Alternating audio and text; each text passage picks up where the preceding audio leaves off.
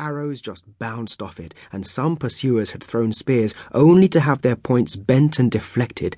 It was a horrendously dangerous beast, and hunting it required a cool head and nerves of steel. The sound of it crashing through the dense undergrowth was terrifying, and when it burst into view, it seemed that nothing in the world might stop its charge.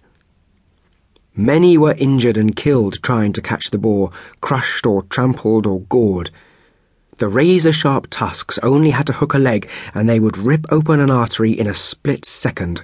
The hapless victim would be dead in minutes from blood loss. Worst of all, the great beast was carnivorous and quite happy to gobble up those it killed for food. Indeed, it seemed to prefer blood and man flesh to the meat of any other creature or the grubs and roots boar normally eat. It was an adversary to be treated with great respect. Being careless or overconfident had cost more than one experienced hunter his life. After a couple of months had passed, many more had died or been badly hurt.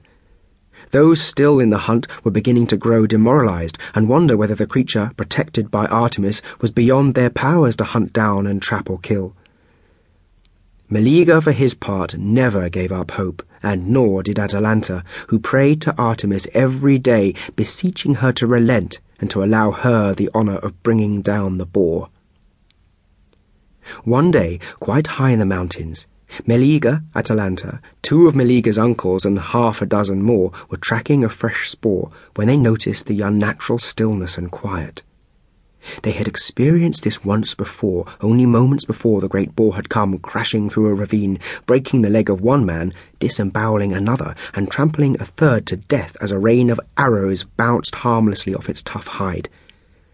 They were ready this time, though, for they had learned the hard lessons that Artemis had sent the beast to teach, and without a word they spread the extra thick rope nets that they had brought to trap the beast along the ground. Atalanta quickly and soundlessly scrambled up a tree and sat on one of the thick lower boughs, arrow nocked and bow ready. The men readied their spears and bows and wrapped the retaining ropes for the nets around the trunks of some thick trees.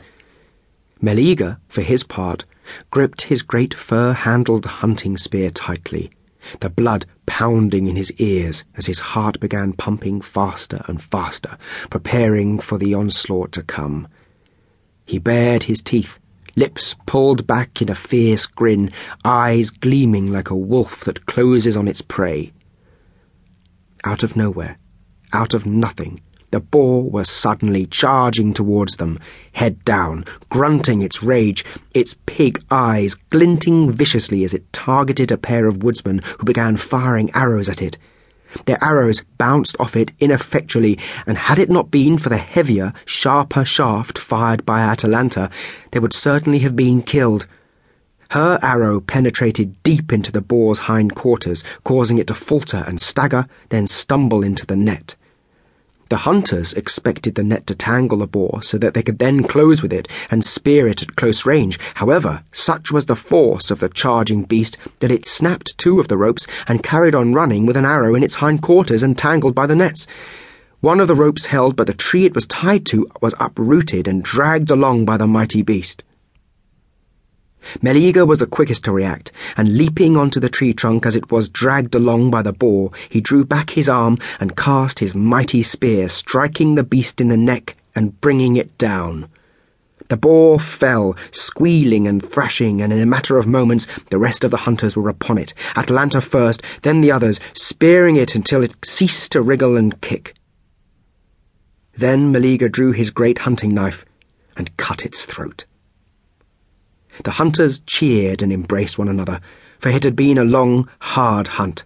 Many had lost friends and relatives, so some cried as others laughed. Meleager decided that Atalanta deserved the head of the boar for her part in bringing it down. If not for her arrow, it might well have escaped them once again. But his uncles became annoyed with him, reminding him that however beautiful he might find Atalanta, he had promised a boar to their sister, his mother.